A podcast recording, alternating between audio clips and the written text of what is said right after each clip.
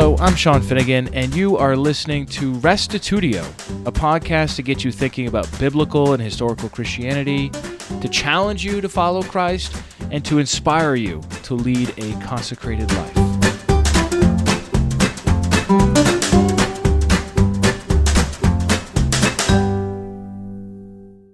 Last week, we examined what the Bible teaches about heaven.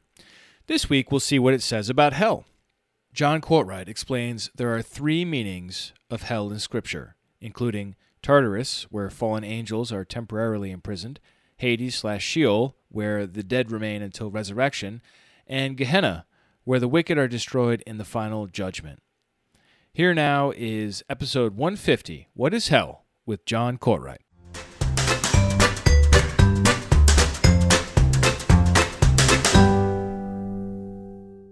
Uh, last week we looked at heaven is for the birds. This week we are going to look at hell, or as like I say, what the hell? A very common belief is that when a person dies, if they're good, they go to, and if they're bad, they go to. See, you all heard, you all heard that, right? That is what is commonly believed. But what is the truth? What is truth? What does the Bible state? The Bible compellingly teaches that when a person dies, they are dead, and they remain dead until the resurrection, which is still yet to come in the future. The scriptures refer to death as sleep, the sleep of the dead. The dead are not alive in heaven nor is a person suffering in eternal hell. In Adam, all die. In Christ, all will be made alive. 1 Corinthians 15 22. Jesus Christ is the only man that conquered death. And Jesus Christ is the only man to have died, has risen from the dead, and remained alive to this day. Jesus is now alive at the right hand of God. The Christian hope, the Christian hope is that Christ will return. And in what is called the first resurrection, all of those who had faith in Christ will be raised from the dead. Jesus will then reign on the earth for a thousand years, ruling all the nations of the earth. At the end of the thousand years, there is going to be a second resurrection. This is called the resurrection of the unjust. And every person who ever existed, good or bad, but especially in this one, the bad, if they were not in the first resurrection, will be at that time raised from the dead.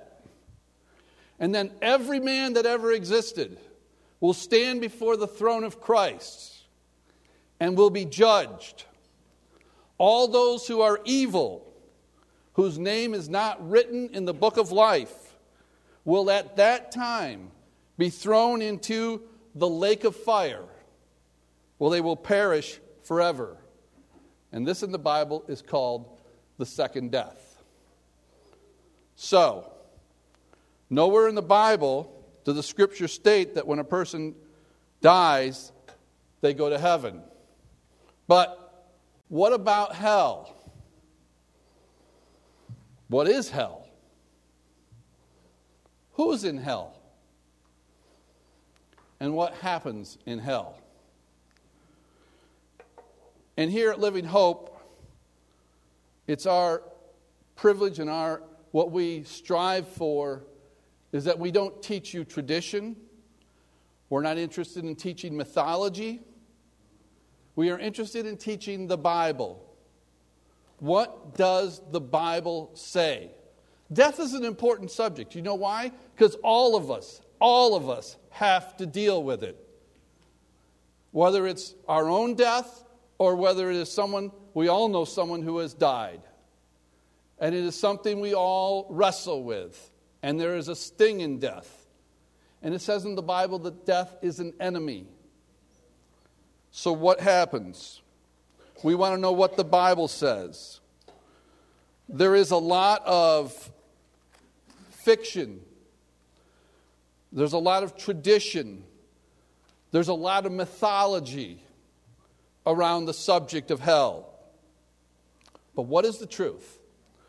What does the Bible say? And I, by God's grace, I'm going to try and show this to you today. The first time I heard, and actually I've heard several things to bring you what I understand today. When I first heard this, I remember thinking, I never heard that before. And then, I, and then after I heard it, I remember thinking, that makes so much sense. So maybe today, some things that I teach you have never heard before, praise God. Or maybe you have heard it before, praise God. We'll look into this.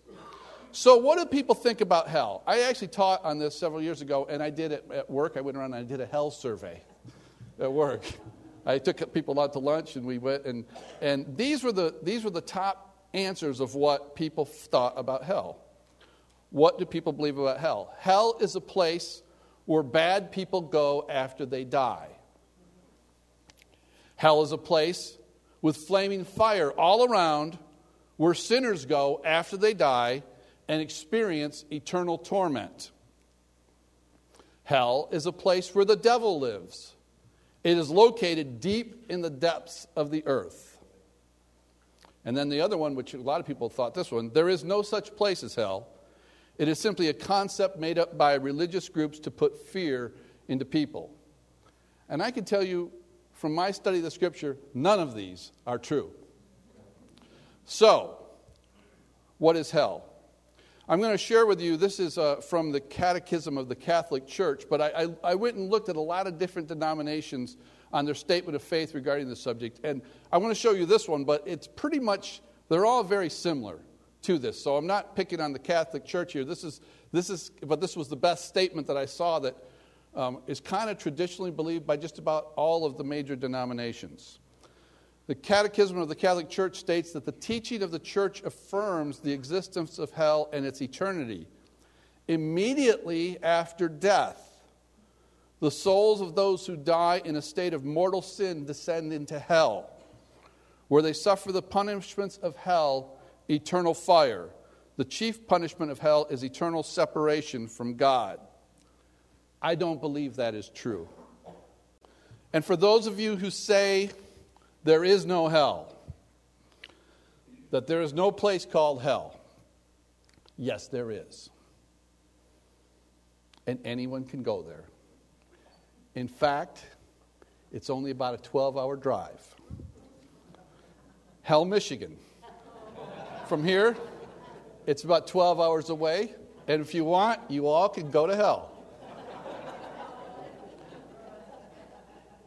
So there's my humor for the teaching. But what does the Bible really say about hell? And this is where I'd like to look. Did I tell you to go to 2 Peter chapter 2? First uh, on this slide up here, in the earliest in the earliest English New Testament, the word hell is an English word. Okay? In the earliest English translations, and I mean the various earliest, Tyndale's New Testament, the Bishop's Bible, the Geneva Bible, and then these got, uh, when the King James Version, it kept this usage. Um, in the Greek, in these earliest English Bibles, the word hell was translated from three different Greek words. And I'd like to look at these through the rest of this teaching to understand what the Bible says about hell. One is the Greek word tartaru, and this is a place where angels who sinned are imprisoned, reserved for the time of judgment. The second Greek word is Hades, or in the Hebrew, it's the word Sheol. And this is the grave, gravedom. It is the state of being dead. And last is the Gehenna. Comes from the Hebrew, the valley of Hinnom, And this is hellfire, the lake of fire. In the Revelation, it's called the second death. And now we're going to look at these different usages of hell. In 2 Peter chapter 2, here, in verse 4, 2 Peter chapter 2, verse 4, it says, For if God did not spare angels when they sinned, but cast them into hell, and committed them to the pits of darkness reserved for judgment, and did not spare the ancient world, but preserved Noah, a preacher of righteousness, with seven others when he brought a flood upon the world of the ungodly. God did not spare these angels who sinned at the time of Noah, but he committed them to the pits of darkness, to hell. This is this Greek word tartaru. And this is the only place it's used in the entire Bible, is here in 2 Peter. That these angels, fallen angels, whatever they did, they, it was something they weren't allowed to do. During the time of the flood of Noah, and they were put into Tartaru, in this place called hell, but it's the Greek word Tartaru. Um, you could also uh, put in your notes second, 1 Peter 3 19 through 20. There it talks about when Jesus Christ, after he was resurrected, he went down and witnessed. I don't know what it means he witnessed, but he went and showed himself to these spirits in prison, these angels that had in prison, in this Tartaru, wherever that is. Uh, here up on uh, the board, Jude 1, 1 6, it says, The angels the angels who did not keep their own domain, but abandoned their proper abode, he has kept in eternal bonds under darkness for the judgment of that great day. These are called angels, fallen angels. The best I understand, fallen angels are demons. But these angels who sinned, these fallen angels, are in this place of Tartaru. This possibly is the same place that is called the abyss, or the King James Version calls the bottomless pit. I don't know what that is. I mean, how can you have a bottomless pit? But, anyways, the abyss.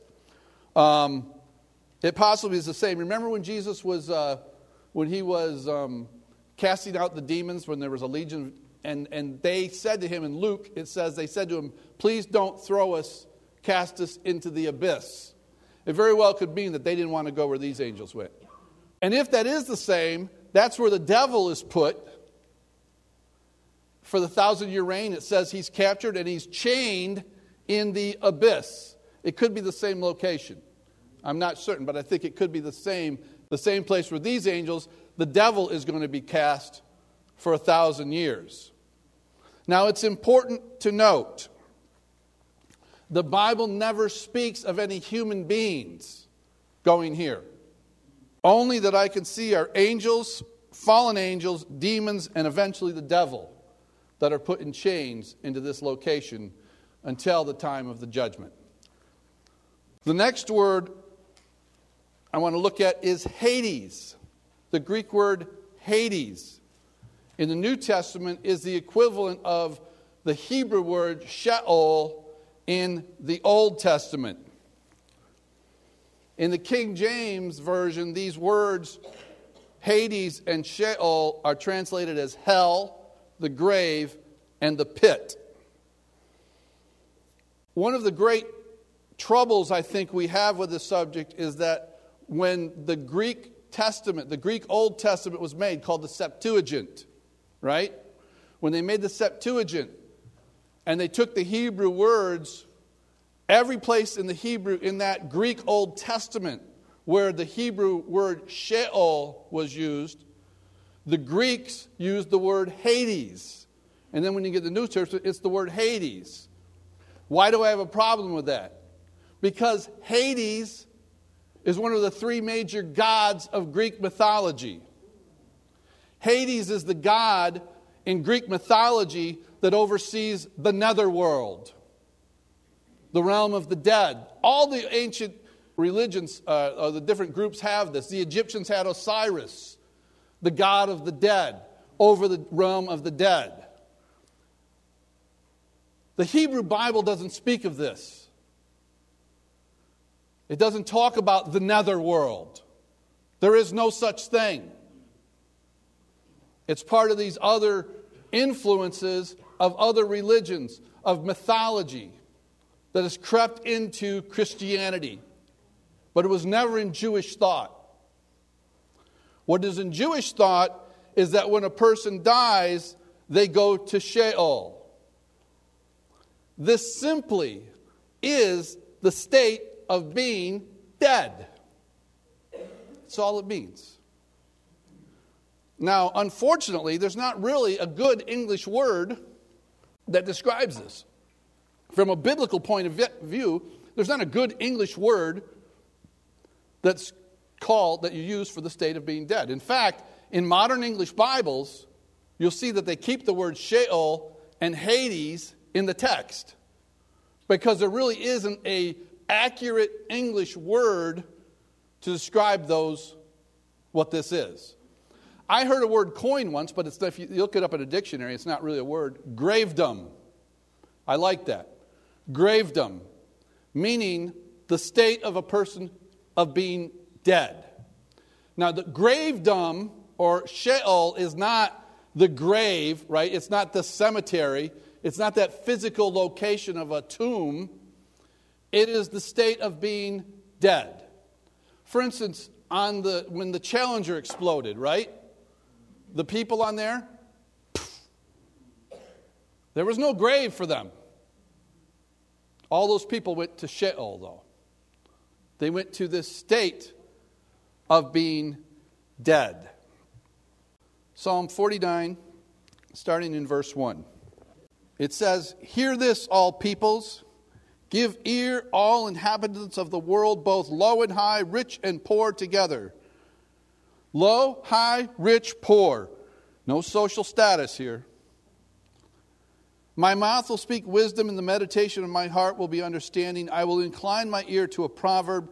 I will express my riddle on the harp. Why should I fear in the days of adversity when the iniquity of my foes surrounds me? Even those who trust in their wealth and boast in the abundance of their riches, no man by any means can redeem his brother or give to him a ransom for him. For the redemption of the soul is costly, that he should cease trying forever, that he should live on eternally, that he should not undergo decay. For he sees that even the wise men die, the stupid and the senseless alike perish. They leave wealth to others. Their inner thoughts is that their houses are forever, their dwelling places to all generations. They call their names after their lands after their own names, but man in his pomp will not endure. He is like the beast that perish. This is the way of those who are foolish, and all of those after whose approved their words, Selah. As sheep, they are appointed for Sheol the gravedom. Death shall be their shepherd, the upright shall rule over them in the morning, and their form shall be for Sheol to consume, so that they have no habitation. The good, the evil, the saint, the sinner, the rich, the poor, the king, the servant all men, every man, when they die, go to Sheol. They're dead. And they go to the grave. They are in the state of gravedom. That's what the scriptures teach. It was very clear here. In fact, he says, Who can, who can buy their way out of it? Who by any means can redeem himself from this state of Sheol. They can't do it. So, what happens in Sheol? Sean briefly looked at this last week, and I'm going to go to the same verses. Oh, well, first Psalm 89 48. What man can live and not see death? That's the question. It's a rhetorical question. Can he deliver his soul from the power of Sheol? These are two questions. You know what the answer to both those questions is? No. None. What man's going to live and not see death? No one. Can any man deliver him himself from the power of Sheol? No. He can't. What happens in Sheol? What happens in gravedom? Nothing. Nothing. Ecclesiastes 9 5. It says, For the living know they will die, but the dead do not know anything, nor have they any longer a reward, for their memory is forgotten. Whatever your hand finds to do, do it with all your might, for there is no activity or planning or wisdom or knowledge in Sheol where you're going. There's no activity. The dead are dead, they are not alive. This was Satan's first lie. The very first lie in the Bible. When they sinned, God said, if you, if you take of the tree of the knowledge of good and evil, you will surely die. Satan says, You will not surely die. Someone's got to be a liar. And it's not God. It is the lie of Satan that when you die, you are now alive. It doesn't make sense. Why does it hurt so much if everybody's alive after they're dead? It hurts because they're dead. They are in Sheol. They are in the state. They are not alive up in heaven. I know we always say, there's grandma looking down on me playing football, right? He's watching over me. Someone dies, and now we got another angel up in heaven. These are not biblical terms. They also don't reincarnate into animals. You know, and I, I let, but you know, I've, I've, I hear people say this. You know, someone dies, someone they love, and suddenly they have, you know, they looked. Out, I looked out my back window, and a deer was looking in my window, and I think it was my Joey. I, I mean, we, we get emotional, and, and, and we love we love people, but you know what? There was a deer in your backyard. Now, now, if can God do something to bless you, like like if Joey was an animal lover, could God have sent that deer to your backyard to make you remember that person? Absolutely. But the dead are dead, they're not alive. Biblically, what the scriptures talk about this state of Sheol is that is sleep. It is the sleep of the dead. The best understanding that I have experienced in my life is when I went into surgery. And before you go in, they prep you, they, they give you the anesthesia. And you're sitting there talking to the doctor or the, the anesthesia. Hello, how you doing? And next thing you know, hours could have passed, right? And they had all this technical stuff and they were doing and I wake up, I'm in the recovery room. For the doctor and the nurses, there was hours went by and a lot of things happened. But for me, it was just like that. That is what happens in Sheol. For Abraham, who died believing in the Messiah almost 4,000 years ago, when he died, it says he had hope seeing a future of the coming city. He had a future and he embraced that, and he died in faith of that hope. And for Abraham, who died almost 4,000 years ago, it's like that. And he is going to see the Messiah. Now, I don't know about you, but for me, that's comforting. That's comforting. They're not up there flying around looking over me. They're not spooking me in the doors of my house. You understand? That's not the scriptures. This is Sheol. But I love what the psalmist wrote here and said here in Psalm 49 15a.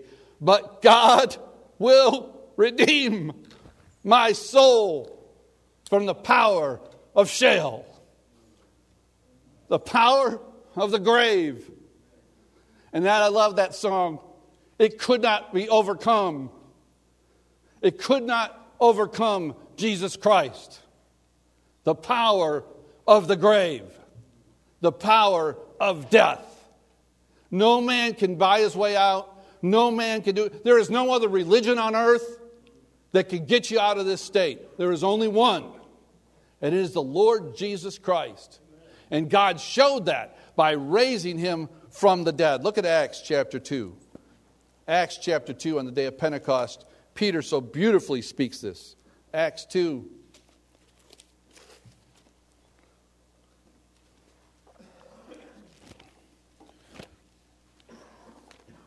After this event, when they're speaking in tongues and they're, they're questioning what's going on, Peter preaches this tremendous sermon on this first day of what I call the first day of the Christian church. And he goes back to Psalm 16 and, and he, he records what's written, what David wrote in Psalm 16. And then in verse 29, Acts 2:29, Peter preaches. He says, "Brethren, I may confidently say to you regarding the patriarch David that he is what? He's died. He's dead. And he was buried. And his tomb is with us to this day. David is dead. He is in Sheol. And so, because he was a prophet and knew that God had sworn to him with an oath to seat one of his descendants on his throne, he looked ahead and spoke of the resurrection of Christ that he was neither abandoned to Sheol, to Hades, nor did his flesh suffer decay. Look at this verse as quoted in the King James version. Acts 2:13 I have up here. It says in the King James version, he, David, seeing before, seeing the future of what's going to happen with the Christ, spoke before of the resurrection of Christ that his soul was not left where? In hell. Neither did his flesh see corruption. If you want to translate Sheol and Hades hell, I don't think that's the right translation, but if you do, as it is here in the King James Version, then you know what? Jesus Christ went to hell, meaning he went to Sheol for three days and three nights. Jesus was in the state of Sheol. I mean, that just, do you understand what that means? No one had ever overcome Sheol. Jesus is dying on that cross. While he's alive, he can do miracles. While he's alive, he can minister to people. While he's alive, he can teach. As soon as he says, Into thy hands I commend my spirit, he has no power to do anything. And it says in Hebrews, he entrusted himself to the one who judges righteously. At that moment, he let go and said, God, this is all your gig. And he went to Sheol, where there is no activity, there is no. And for three days and three nights, he was dead. And then there was the earthquake. Dun, dun, dun. And God raised him from the dead. Hallelujah! That's why Jesus Christ's resurrection is just so big, because he conquered it. He conquered Sheol. And now he is seated at the right hand of God, and there is a day coming when all the tombs will hear the voice of Jesus. And in the resurrection, all those who have faith will be raised from the dead. Hallelujah! Hallelujah, yeah.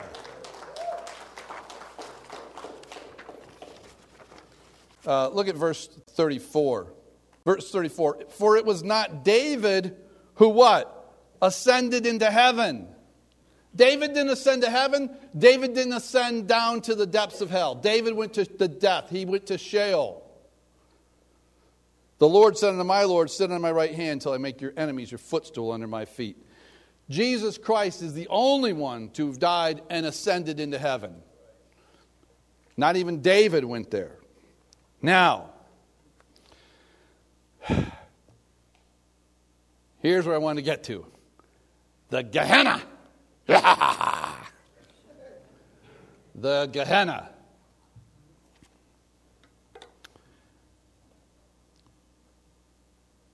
The Gehenna is this word in Greek, Gehenna, which comes from two Hebrew words. It's actually a, of the words Gehe Hanam.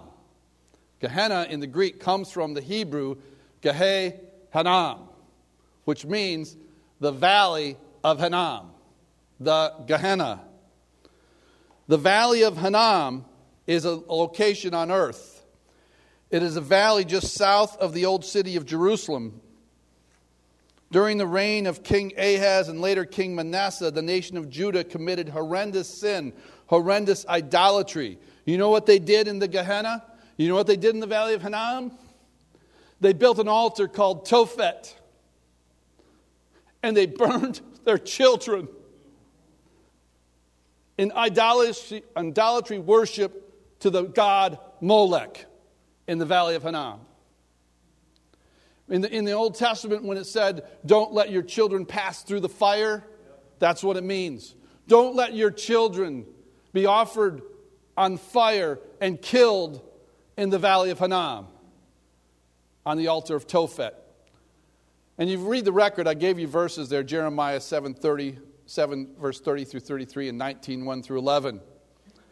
There's a great record there where Jeremiah, the prophet, takes a clay pot and he takes all the elders and he goes down to the valley of Hanam.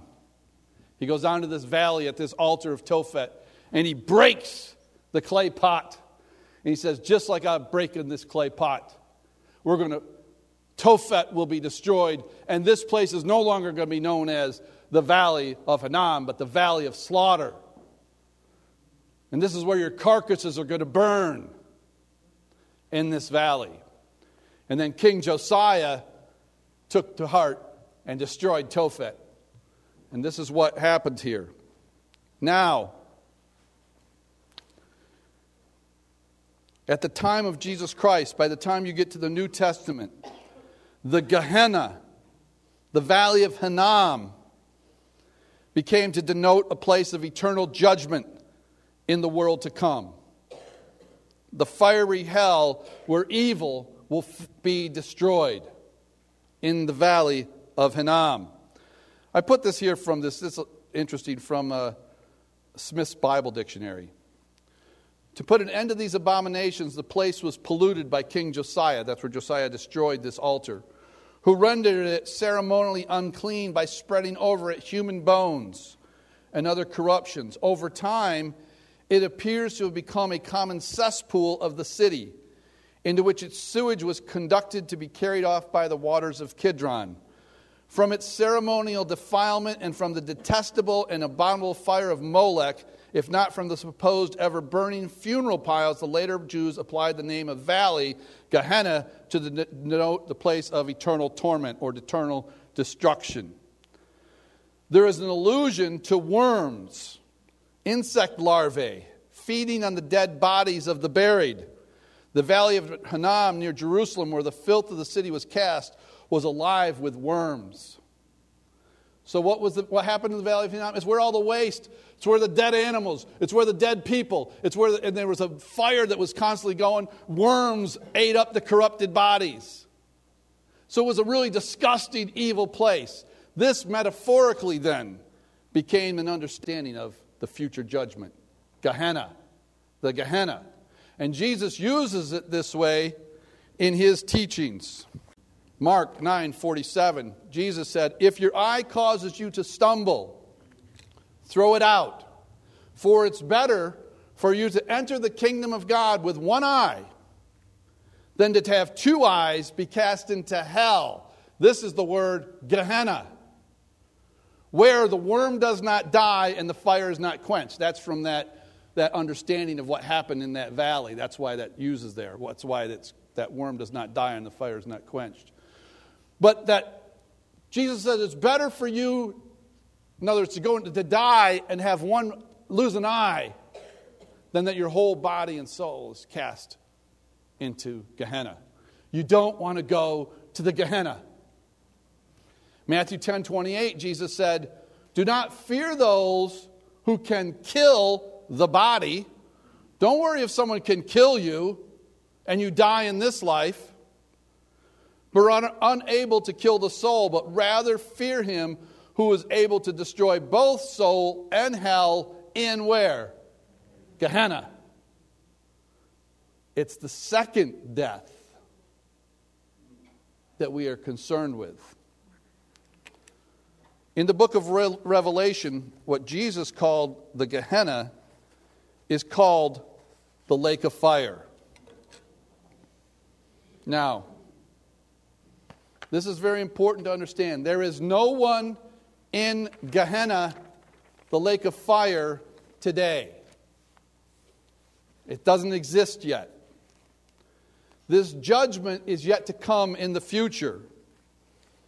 According to Revelation 19:20, the first ones to be cast into Gehenna, into the lake of fire, will be the beast and the false prophets. Those are the first people that will be cast into the lake of fire. After Jesus comes back, right at the end of the age, they are going to be cast into the lake of fire. The lake of fire is called the second death. Revelation 2:11 it says, "He who overcomes." You know, we just sang this song. He has overcome. We want to be part of that. He who overcomes will not be hurt by the second death. The second death. Revelation 21, 7 and 8, it says, He who overcomes will inherit these things, and I will be his God, and he will be my son. But the cowardly, the unbelieving, the abominable, the murderers, and immoral persons, and sorcerers, and idolaters, and all liars, their part will be in the lake that burns with fire and brimstone, which is the second death. That's called the second death. There was a Christian songwriter was associated with our ministry a few years back called Billy Falcon, and he had a song called I Don't Want to Die Twice. it's really a great tune. I don't want to die twice. All of us are, are subject for Sheol, but you don't have to die the second time. That's where hell is. That is the Gehenna. That is the lake of fire. Look at Revelation chapter 20. Revelation chapter 20. When these things go down, Revelation chapter 20. Revelation 20, verse 5. It says, The rest of the dead did not come to life until the thousand years were completed. This is the first resurrection. When Jesus Christ comes back and he raises the dead, everyone is in Sheol right now. But Jesus Christ is coming back. And when he comes back, all of those who had faith in Christ will be raised from the dead in the first resurrection from the dead. This is the first resurrection.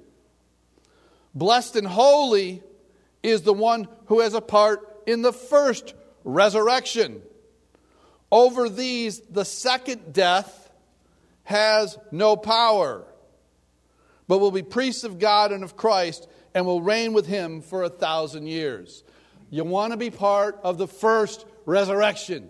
You want to be part of this. That is why, you know, you look at this and you say, well, what, how much life you got left? How much life do all of us have left? What do you want to do with it? You want to live for yourself or do you want to live for this? Eternal life, we're talking about. I know what I want to do with my life. I want to live for this. I want to live for this day. And be able to reign with my Lord and Savior for a thousand years on this earth. That'd be good stuff. Be good stuff. And in verse 10, then what happens here is Satan is loosed for a while at the end of this thousand years, and then Satan's taken. And in verse 10, and the devil who deceived them was thrown into the lake of fire and brimstone. Satan, the devil, is going into the lake of fire next. Hallelujah! That's the end of him. Gone. Verse 11. Then I saw great white throne and him who sat upon it, from whose presence earth and heaven fled away, and no place was found for them. And I saw the dead the great and the small, standing before the throne, and the books were opened, and another book was opened, which is the book of life. And the dead were judged from the things which are written in the books according to their deeds. This is at the second resurrection. You know, I've, I've talked to atheists, and they say, Well, I don't care, you know, when I die, it's done. And I say, No, it ain't. You may think it's done, but it's not done yet. Because you know what? You may die, and you know what? You're getting up again. And when you get up again, you get to see Jesus Christ face to face and face the judgment. That's what this is. And he gave up the dead which were in it. Verse 13. And death and Hades, death and Hades, death and gravedom gave up the dead which were in them. And they were judged, every one of them according to their deeds. Verse 14. Then death and Hades were thrown into the lake of fire. Death is, death, it ends. It ends forever. Death and Hades is goes into the lake of fire. Amen, baby. That's the end of it. Death and Hades go into the lake of fire. And if anyone's name is not found written in the book of life, Wait, this is the second death, the lake of fire. That's what we're talking about. That's the second death, the Gehenna, the lake of fire. And anyone's name was not written in the book of life, he was thrown into the lake of fire. Hallelujah, huh? A few years ago, I had a privilege to go to Israel. And uh, I was studying a lot of these things. We had a day off. And our uh, motel was in Old Jerusalem, and we were just right up the hill from the Valley of Hinnom. So Richard Elton was with me, your dad. And I said, Richard, you, you want to go to hell? and he said, What? I said, Let's go. So we walked down to the Valley of Hinnom, just south of the old city. This is, this is where it is in Jerusalem. It's not a real tourist spot.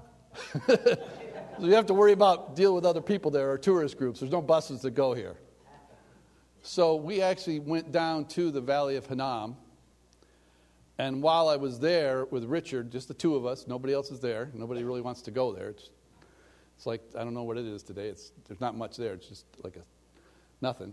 And um, I read that verses in Jeremiah where Jeremiah took the clay pot. And then I read the prophecy that Jeremiah spoke in that. I don't know if it's the exact location. I don't know where Tophet was. I mean, the Valley of Hinnom's big, but we were, we were somewhere in the vicinity of the Valley of Hinnom.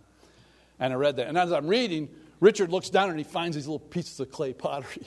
Well, actually, I don't know if they were clay pottery or if they were maybe more like septic system clay. But, anyways, I, I grabbed them and I have clay pieces from the Valley of Hinnom and I have the prophecy of Jeremiah over that location.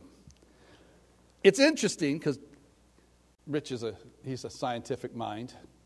So the two of us are down there, and we're down in the valley, and, and from there you can see the, the Mount of Olives up on the hill. And we're talking about, man, you know, when Jesus Christ comes back, the Mount of Olives is going to split. Well, what would split a mountain? A, a volcano, right? And we're like, whoa, could you see that? Like the mountain could split and volcanic, you know, volcanic liquid, you know, could come down here and it could be a, a molten lava right here. And, and, you know, maybe it'd block off so it couldn't flow down the valley like in the Kidron. And this literally could be a lake of fire. We're like, wow. Now, I don't know if that's where this is going to be located, but just the, just the physical aspects of the area, that could actually happen. And then this would have to be special lava that could kill devil spirits and kill death. But so, and so we're just thinking, you know, and then we decide we better go back up the hill. Um, let's, let's get out of here. But, anyways, uh, so that was kind of fun. Went to the Valley of Hinnom. So, to review, this is the simple truth in the scriptures. Looking at the word hell, and these are the only ways it's used. Tarturo is a place where angels who sinned are imprisoned, reserved for the time of judgment. No humans are here. Only fallen angels and demons are in Tarturo. Hades, or Sheol in the Hebrew, is the grave or gravedom. It is the state of being dead. All men go here when they die. Jesus defeated the power of Sheol and will redeem mankind from this state in the future resurrection. Those who have faith will be raised to eternal life. And then finally, Gehenna. Now, I think if there's any word that I would say is hell or hellfire, it's this. The Gehenna in the Hebrew comes from the valley of Hinnom. It's hellfire, the lake of fire, the second death. No one is in the Gehenna today. This is reserved for the wicked in a future judgment. Here, the devil, demons, unbelievers, death, and Sheol will be destroyed and cease to exist forever. That is the best I understand of what the Bible says about hell. Just a little clarification. John Cortright was saying tartaru based on the verbal form. It's a contract verb in Greek, which is tartaroo, and there's actually a noun form of it that doesn't appear in the New Testament, but it's Tartarus. Um, not tartar sauce, but Tartarus. Uh, but you can look that up and get all the information on it. Just wanted to make that slight adjustment there and let you know as well that we have a great debate on this subject in podcast number 10 Is Hell Forever? I mentioned this last week. I'm going to mention it again. It's that good. Chris Date versus Phil Fernandez. If you want to hear both sides and really get into the nitty gritty of the quote unquote difficult texts on this subject, please take a look at that. Thanks. That's it for our little Heaven and Hell series. Also, if you'd like to add your voice to the mix, why not log on to restitutio.org and find podcast 150, What is Hell, with John Cortright, and you can leave your own comments there. Next time, we'll hear an interview, so stay tuned for that. Thanks for tuning in, and remember, the truth has nothing to fear.